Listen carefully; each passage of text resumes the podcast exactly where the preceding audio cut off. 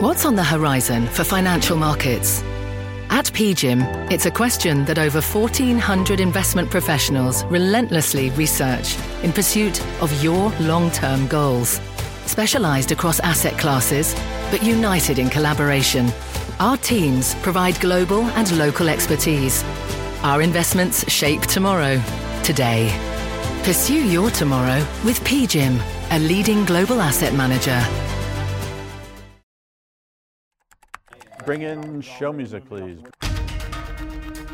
This is Squawk Pod, and I'm C N B C producer Cameron Costa. On today's episode, a voting member of the Federal Reserve, Chicago Fed President Austan Goolsbee, with what we're missing in the inflation conversation. The one thing that I think we're spending too much time looking at is wage growth as an indicator of prices. And Formula One C E O Stefano Domenicali, the drive to survive and the long road to streaming. The biggest thing that happened was for us to convince our world that Netflix was the right way to go. We were quite traditional a couple of years ago. Plus, a holdup on the runway for Boeing and French protesters at the gates of L V M H. Protesters that broke into the company's headquarters yesterday uh, were chanting, "There is money in the pockets of billionaires." It's Friday, April fourteenth, twenty twenty-three, and Squawk Pod begins right now. Stand Andrew by in three, two, one, cue Andrew. Good morning and welcome to Squawk Box right here on C N B C. We're live at the Nasdaq market site in Times Square. I'm Andrew Ross Sorkin along with Joe Kernen and Melissa Lee. We got Austan Goolsbee, Mister President, Mister Chicago Fed President. Are you gonna, Talk to him. Are you going to deign to call him Mister President? I'm calling him Mister President every time I address him because he specifically said I need to refer to him as, as Mister President. He had already, now he's a smart guy and I don't think he knew about the inflation numbers. He had already said, you know, let's just have a light touch. He said that earlier this week with Harker. Right. I think, you know, if they're, if they're going to five and they're still at seventy-three percent on Fed funds to go to five.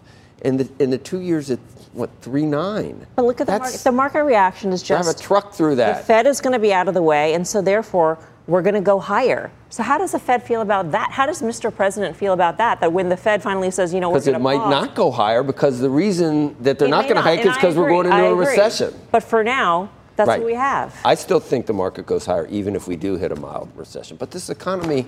Do you know how many times in the past when you think a recession's coming, and it comes when you least expect it? I mean, this right. is the most widely telegraphed recession ever, so mm-hmm.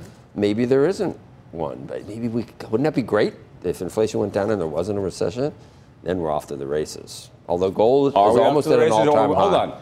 Are we off to the races, or are we on some kind of Larry Summers-style stagflation? Right, exactly. Right, that's the, it, it may very well be. You you could bypass the recession and just be in a malaise for is, a really long time. Yeah, but it's a not, malaise may be worse than a recession. No, but a recession without inflation is a standard thing that that's we go through. That's not what gold through. is telling you, though. I, th- I, I think it is. Gold is telling no, you I don't that, think it is. that inflation I think, could be embedded. I think it's telling you the spigots are, are reopening when the Fed stops. That's all. That. That's the re- same reason Bitcoin is at thirty-one thousand almost uh, this morning. Like that's that's almost an all-time high for gold, but I, I was thinking the same thing. Oh, that's saying persistent inflation.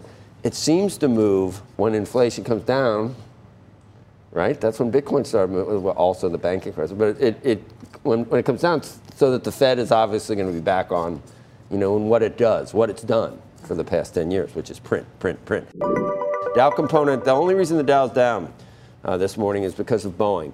Uh, let's take a look at, uh, at where that stock is. You can see Uh, this morning it's down almost five percent, almost ten points.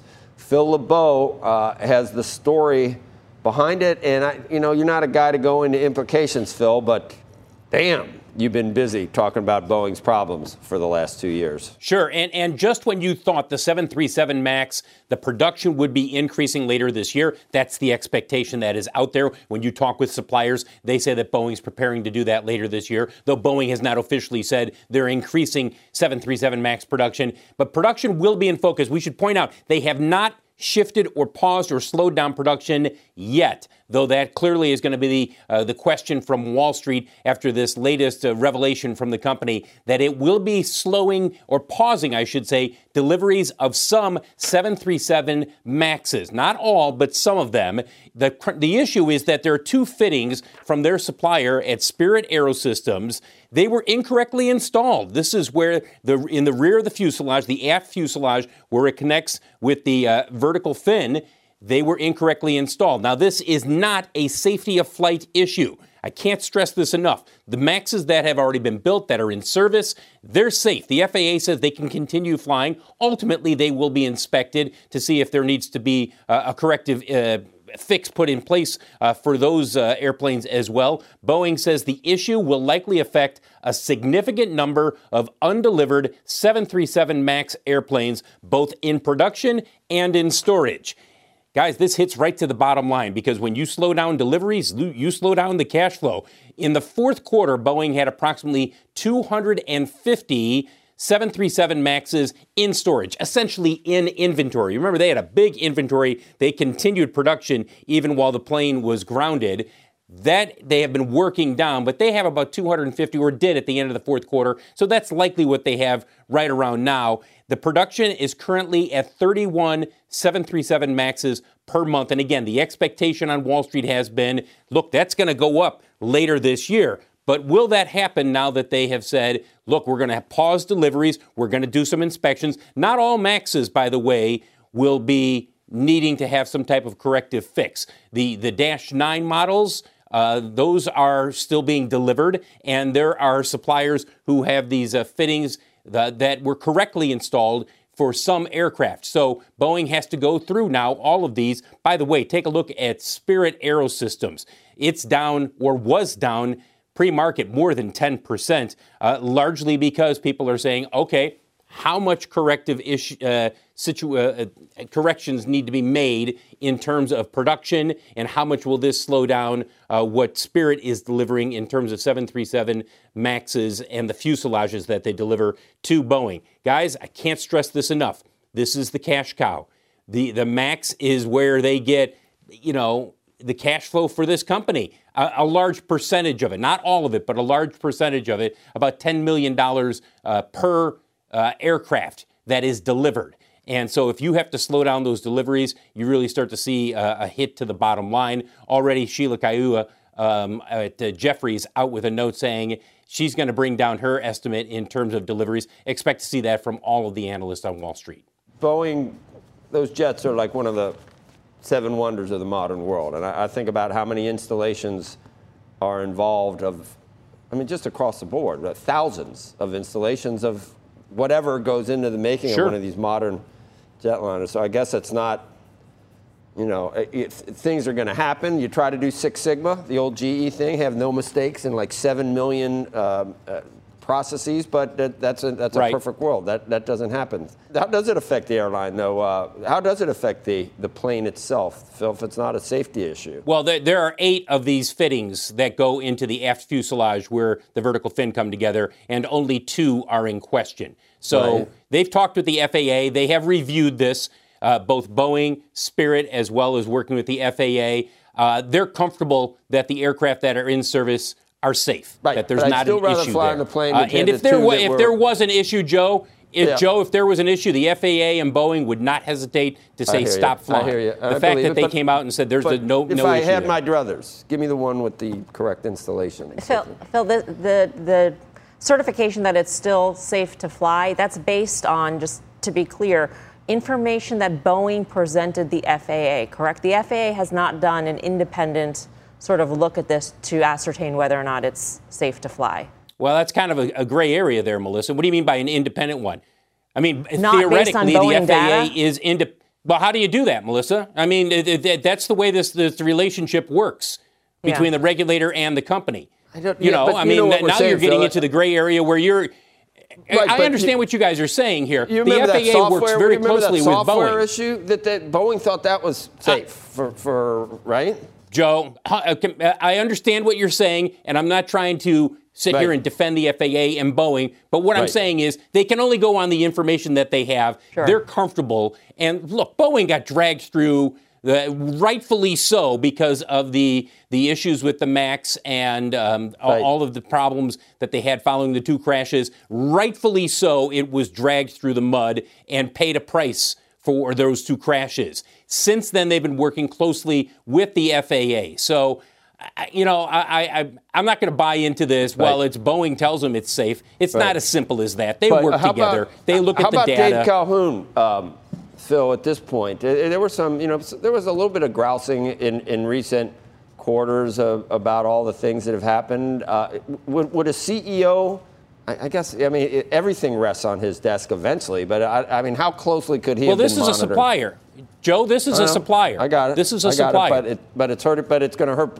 You know, it's Boeing stock that's down. So everything comes under. Well, the I understand that, and, and I understand. I understand what you're saying. And will Dave Calhoun likely? Well, look, he will address this. He has to. They have their earnings coming out in a couple of weeks. We're expecting to talk with him that day. He will have to address this. They are likely going to have to say our delivery forecast is going to be impacted in some fashion. How much? Who knows if they're going to be able to put a number on it at that point. They're going to start doing these inspections. Look, they've got to put together an inspection protocol that has to be signed off on by the F A A. The F A A is not just going to sit there and say, well, go ahead and check it. They are going to be working with the F A A. So they have to go through this process. It, this is not an overnight check all of these planes.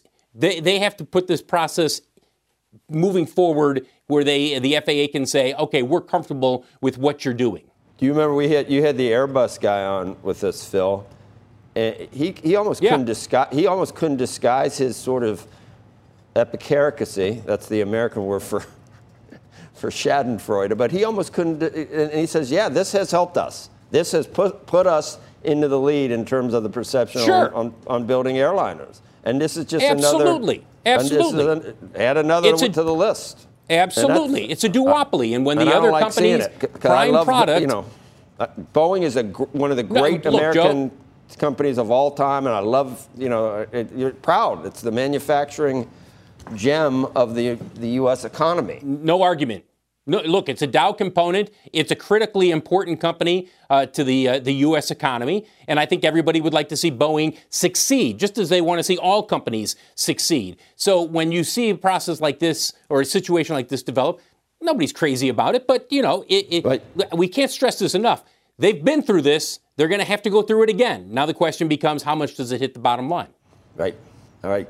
Fantastic. Thank you, Phil. Bernard Arnault, the world's richest person, widening the gap with Elon Musk, Frenchman behind L V M H, seeing his fortune jump by twelve billion dollars just yesterday to almost two hundred ten billion dollars. That's according to Bloomberg. That's thanks to a five point seven percent rise in L V M H's shares in Paris that follows earnings. Elon Musk worth about one hundred eighty billion dollars. So, you know, nothing to sneeze at. Separately, protesters, though, storming the headquarters of L V M H in Paris yesterday. Uh, a crowd of men waving flares and banners, forcing their way through the entrance of the building where Arnault and other executives have offices. Demonstrations have raged across France for months now in opposition to President Macron's pension overhaul. Bernard Arnault has been a lightning rod for much of it, with protesters carrying mock wanted posters featuring his face. Protesters that broke into the company's headquarters yesterday uh, were chanting, "There is money in the pockets of billionaires." You know, I don't know if you saw a similar thing happen now probably almost a year ago at BlackRock in the BlackRock offices in Paris. So this has become um, a, a real issue there. And, you know, you talk about, well, you could talk about Europe on one end, but you could also talk about inequality and sort of how it all plays out. And this is one manifestation of it. You have a choice. You can have a meritocracy or something totally egalitarian. And we've tried both. Cheese will be next. Next on Squawk Pod, the Fed's inflation battle and the data that really matters with voting member Chicago Fed President Austan Goolsbee. There's no way you can look at current conditions around the world and in the U S and not think that some mild recession is definitely on the table as, as a possibility. We'll be right back. Hello, I'm Laura Castleton, U S Head of Portfolio Construction and Strategy at Janus Henderson Investors. Is a brighter future possible? At Janus Henderson, we think it is. For ninety years, we've worked to help clients achieve superior financial outcomes and fulfill our purpose of investing in a brighter future together. We know that this means our thinking and our investments are helping to shape millions of brighter futures for the next ninety years and beyond. To learn more, go to janus henderson dot com. Thank you. People today can spend half their lives over fifty. So it's good to be financially ready for what's important to you as you get older, like a family vacation. Cannonball! Or starting your dream business. Welcome to Connie's Coffee. How may I help you? A A R P's trusted financial tools can help you plan for whatever your future holds. That's why the younger you are, the more you need A A R P. Start planning today at aarp.org slash money tools.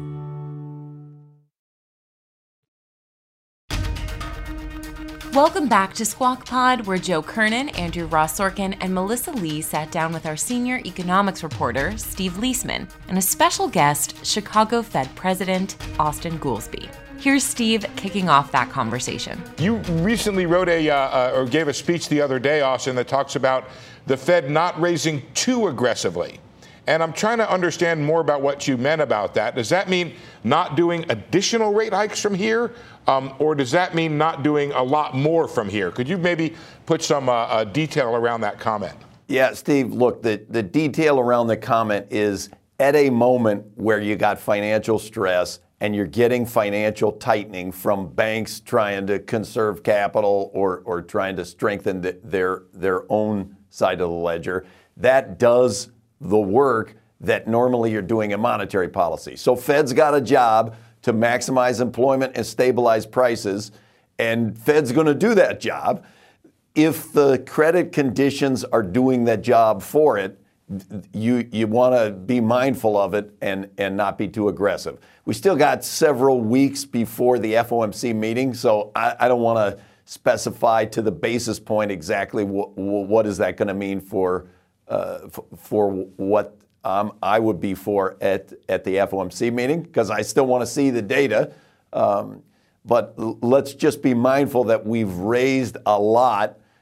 It takes time for that to work its way through the system. And you, with this retail sales number, you may be seeing a, a little bit of that lag. And if you add financial stress on top of that, let's not be too aggressive. Give me your impression, uh Austin, of the, uh, uh, I guess it should be President Goolsbee now, right? No, it's uh, Mister President. That's Mister exactly President. Right. Mister President. And for Joe, that's Air Doctor President Plenipotentiary. He's made All it right. very clear that I need a lot of respect now. A lot of respect he now. He we are, we are going to treat Austin. And I'm willing and, to give it. We're going to treat President Goolsbee Joe, with respect. We're going to get to it in a second, the money you still owe me. Yeah, okay, yeah. All right, hold on. I don't Let's, think you just, can accept hold, it hold, now. Accept that you anymore. Can't accept it. I was I trying to keep this, this interview from going off the rails quite so quickly, but let's just keep it focused for a second, President Goolsbee. Um, Mister President. Mister President. Um, uh, give me your impression of the two inflation reports this week and your outlook for inflation over the next several months. Look, I, I think inflation is coming down. We've got, we've still got this... Is it a cloud? It's probably not a cloud anymore, but this this issue of how much is coming from demand and how much from supply. You've seen the supply chain constraints easing across a lot of sectors. So that's been helping bring inflation down, but you've still got clear stickiness on some parts of the prices. I think w- when you see the producer prices coming in as big negative numbers and you see these negatives on retail sales, you don't want to overreact to short-run news, but it, it feels like that's moving in the right direction. The one thing I will highlight, what, what, what I'm looking at quite clearly for coming into the next F O M C meeting is what's happening on credit. I'm talking a lot of bankers, businesses, community development organizations. How tight is credit and how much of a credit crunch is there?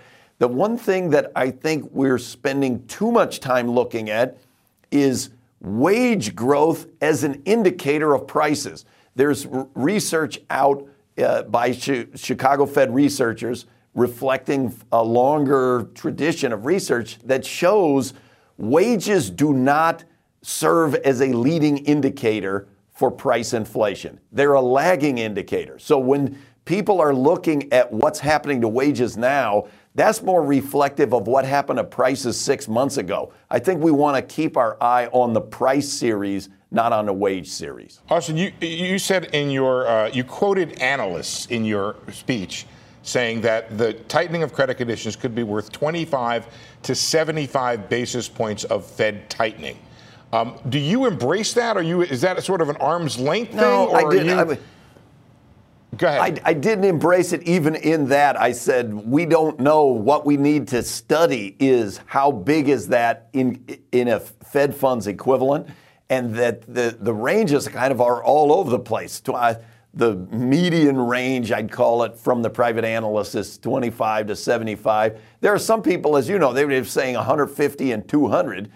That, that doesn't seem realistic to me, but it's something. And so if you see credit tightening, you know that that does the job of monetary policy. And this moment, uh, so, sometimes when when you're trying to strengthen the financial system and you're looking at, at either regulatory forcing or the banks themselves trying to strengthen their financial positions in stress, a lot of times that's happening when the economy's in the dumps. Uh, and so in a way, your financial stability goals and your monetary policy goals e- end up fighting each other. But this is not that moment. This is a moment where everything we do to strengthen the financial system to prevent that from, from snowballing is actually doing the job of monetary policy. So I, I, I don't think that they're in conflict at this time.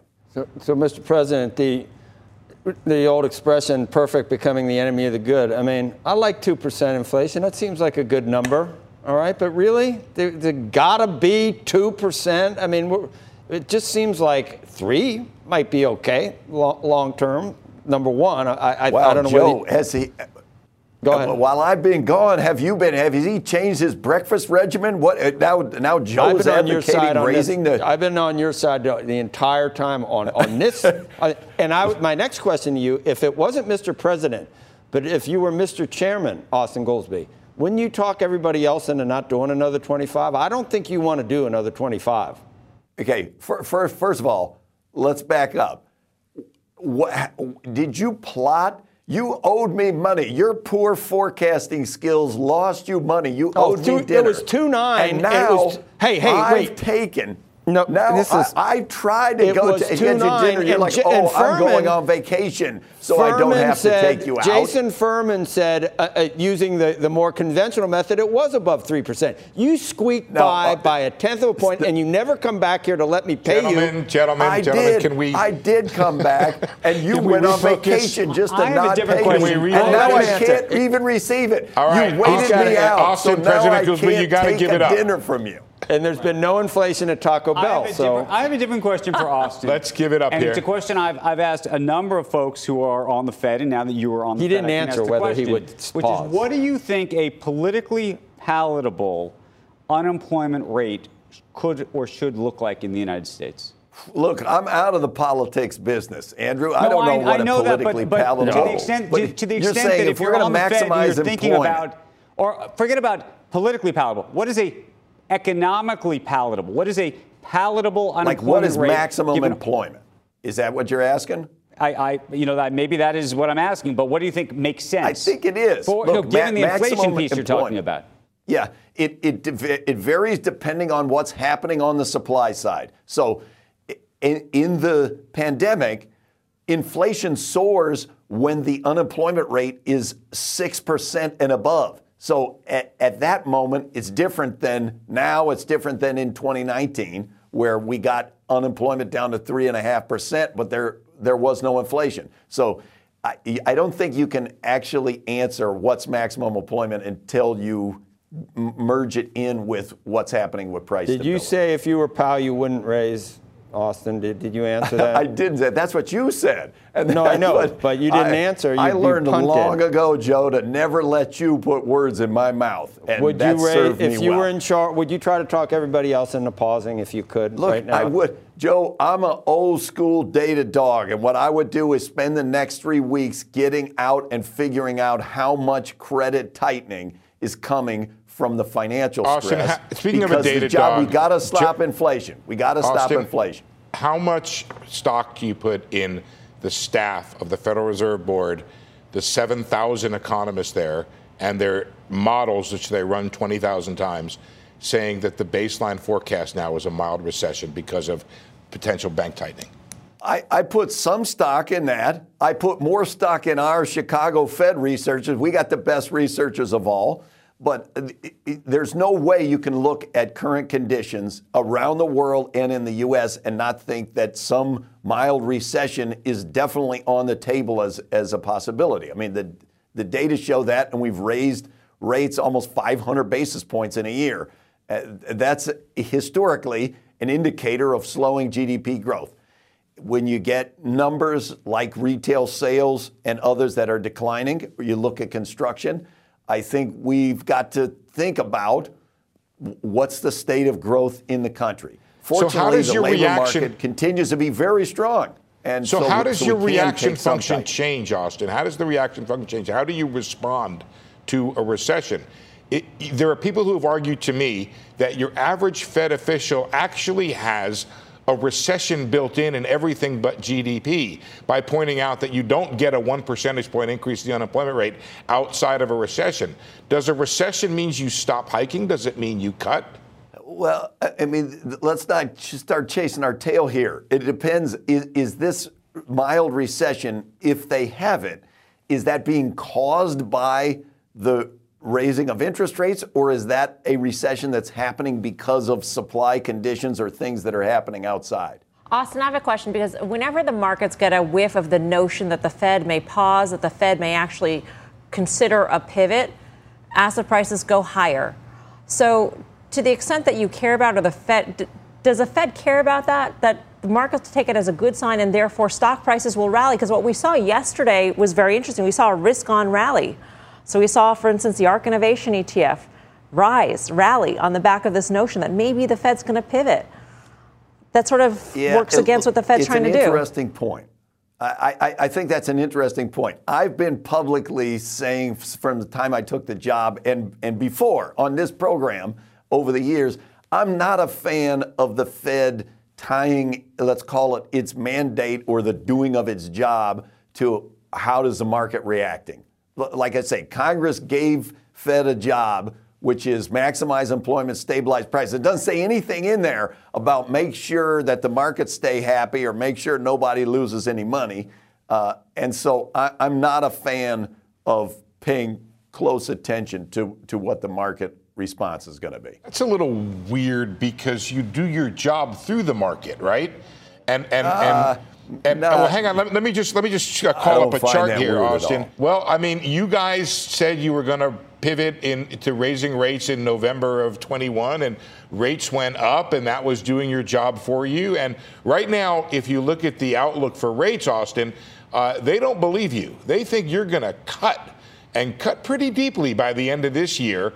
Um, and so, in a sense, the market is not doing its job for you. So may, maybe you shouldn't be pandering to markets, but certainly there's some, what's the right word, symbiosis that's necessary here that you're not getting. Austan, in the past, the, the Fed has tried to uh, the wealth has tried to use the wealth effect to, to bolster balance sheets and make things better and have stock market go. In, in, in seriously scary times, it stayed at zero to bolster the wealth effect to help. So that was that was a, that's why we had a Fed put for so long. You really don't think we've ever done that to try to make well, things better? I'm not, I'm not going to get in a in an argument about history. I'm going to just say at this moment, when I say we need to look at what the market is doing for us in monetary policy, I'm talking about credit conditions on the ground for regular in the real economy, regular businesses. If the stock market reacts, so be it. But that's not what I think that the Fed's primary instrument should be right now. It should not be using the wealth effect of stock market wealth to try to steer the economy. I plus think it, right now this credit condition is the plus the Fed the, uses the pandemic as an excuse for staying, staying at zero. Why can't I use that as an excuse for not paying off? You weren't back here. There was a pandemic. So how are we supposed to go to dinner or lunch when there was a pandemic? Right? Because there was a pandemic. Did you forget you there was a pandemic? Vacation. All I know, you, I showed you forgot up, there you was a pandemic. And you waited me out, Joe. You waited me I'm, out, I'm gonna, and now I'm, gonna, I'm not allowed to step in. I'm going to pull the tapes. Now I have to pay for my Mister own President. dinner, I'm gonna and I'm pull not the tapes. paying okay, to go Mister to dinner President. with you. I'm going right, to pull the Mister tapes. President. I'm going to settle this once and for all. We don't have the kind of time to deal with this anymore. Like, Austan, we got a lot of things to ask you about, so I got to settle this. I want Joe to be happy. I want you to be happy. I just want to settle this thing. Thank you for joining us, President Goolsbee, Austan, whatever it is. Uh, we'll see you again soon. Up next on Squawk Pod, the drive to survive with Formula One C E O Stefano Domenicali, his sustainability goals for the league, and the sky-high costs of the sport for tickets and for the Las Vegas Grand Prix. What's it going to cost you to build this all? Well, I want to see on the other, on the other hand how much we're going to earn, because that's the most important thing. Uh, but uh, it will cost a lot, because the cost of... Ballpark for us. I would say a, a, a lot of millions. From a flat tire in the city to a dead battery on a distant drive, triple A is partnering with T-Mobile for Business to accelerate response times and get more drivers back on the road fast. Our nationwide connectivity powers location telematics, so triple A's fleet can find stranded drivers quickly while being fully equipped with the in-vehicle tools to have answers when they get there. This is elevating the member experience. This is triple A with T-Mobile for Business. Take your business further at T-Mobile.com slash now.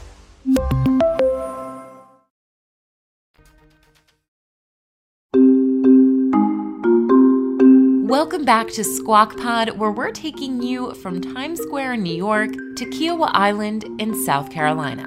Earlier this week, Andrew Ross Sorkin sat down at the Leadership Summit there with Formula One C E O Stefano Domenicali. Here is that conversation. How do you describe this remarkable success that's happening here with F one in the United States? I mean, what do you think has actually happened? That's a good question. I think... Um The main thing that happened is uh, F one understood the American way. And uh, up to a couple of years ago, we were quite uh, arrogant, pretending that the Americans were uh, understanding F one without being there, without being here, without being uh, able to explain what is Formula One. And I think that uh, that was the switching moment. Okay, let's make sure that we do our job. Making our job means... That what, what was that? What was that? I mean, there was Netflix, obviously, which helped Netflix. enormously, but well, but there was something else to it. Well, I think that uh, Netflix, for sure, played uh, an important uh, role in this part. But we opened up a social media platform. We tried to engage with our fans. We tried to speak with the different narratives about Formula One, and we were talking about Formula One every day. Before, we were coming here three days for the weekend and uh, living in the U S saying, okay, I don't know why these Americans do not understand Formula One. And now we have changed completely the mentality. And uh, and I think that is terrific what we see today. I mean, I just do believe that we are just scratching the surface of the interest of the American market. And it's a different demographic that that, that watched car racing in America than before. Meaning yeah. the crowd that was watching Daytona is not the same crowd watching F one. No, it's much younger. It's more diversified. We have a lot of uh, women following that. And I think that the reason is... Uh, Of course, uh, being connected with with our drivers, being connected with our world, uh, and try not to talk about only details of racing and uh, and talking about behind the scene, behind the drama that is uh, uh, fascinating in Formula One. I think that was the activated moment where we were able to switch on the, the American fans. What were you looking at it when you were thinking about how to transform this business in the U S?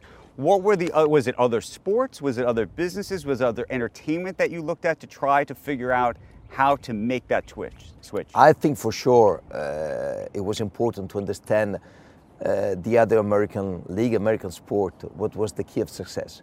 There is a very peculiar uh, way of uh, the American business, sport business to be in, in this incredible country. And I think that is uh, something uh, that you cannot find uh, other places. You know, the way that you live the sport, you live the entertainment part of it, you live the, the, the engagement part of it, that's been very, very important for us. And I'm always saying that you need to be in a record mode. You need to listen, you need to watch, you need to understand, you need to capture something, because everything can be very important to, to grow, and that's what we did. Okay, so the Netflix piece of it, that feels like one of the major transformations, getting behind the scenes to create that drama. Is there another sort of next step in that evolution?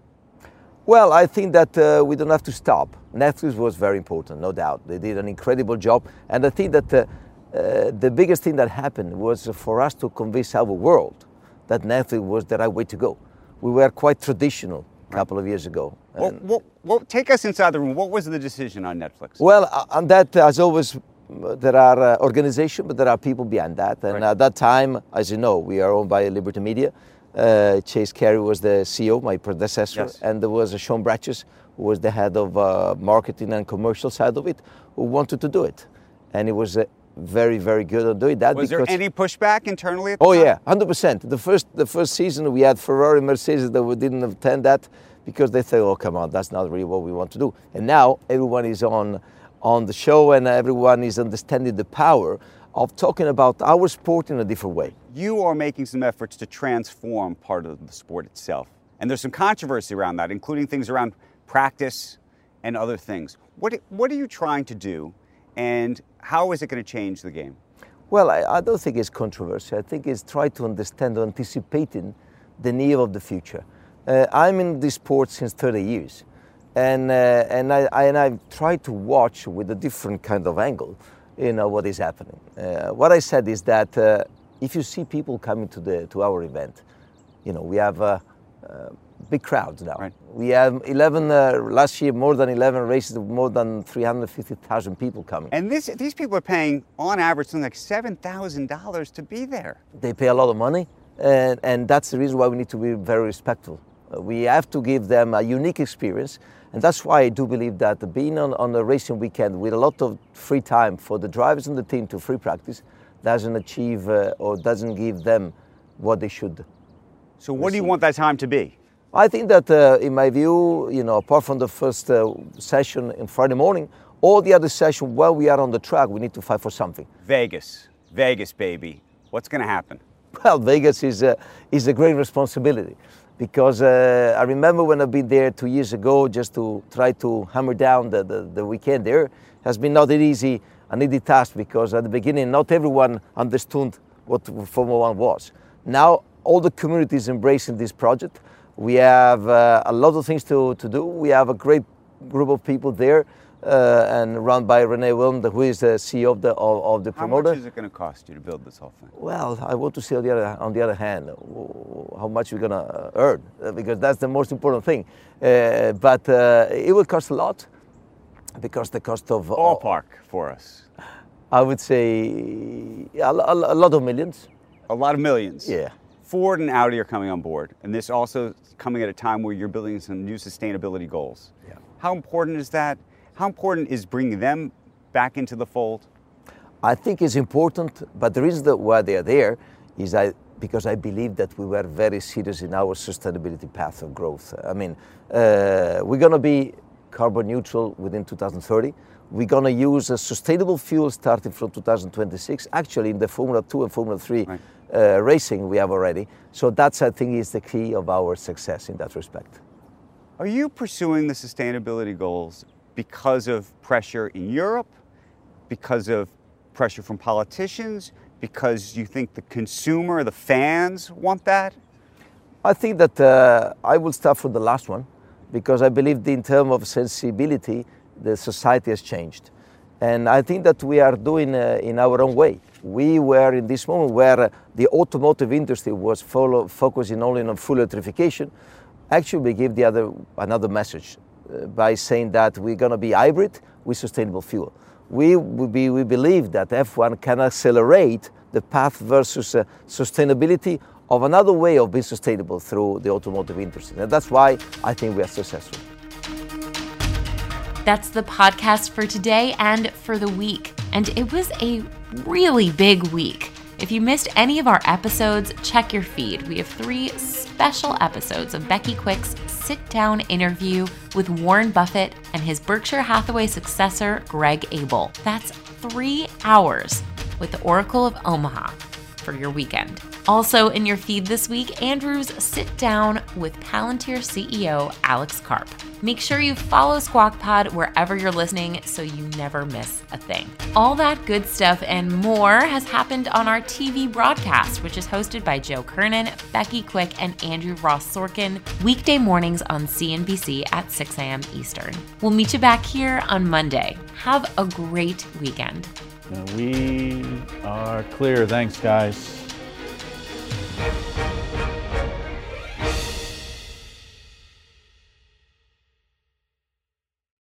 From a flat tire in the city to a dead battery on a distant drive, triple A is partnering with T-Mobile for Business to accelerate response times and get more drivers back on the road fast. Our nationwide connectivity powers location telematics, so triple A's fleet can find stranded drivers quickly while being fully equipped with the in-vehicle tools to have answers when they get there. This is elevating the member experience. This is triple A with T-Mobile for Business. Take your business further at T Mobile dot com slash now.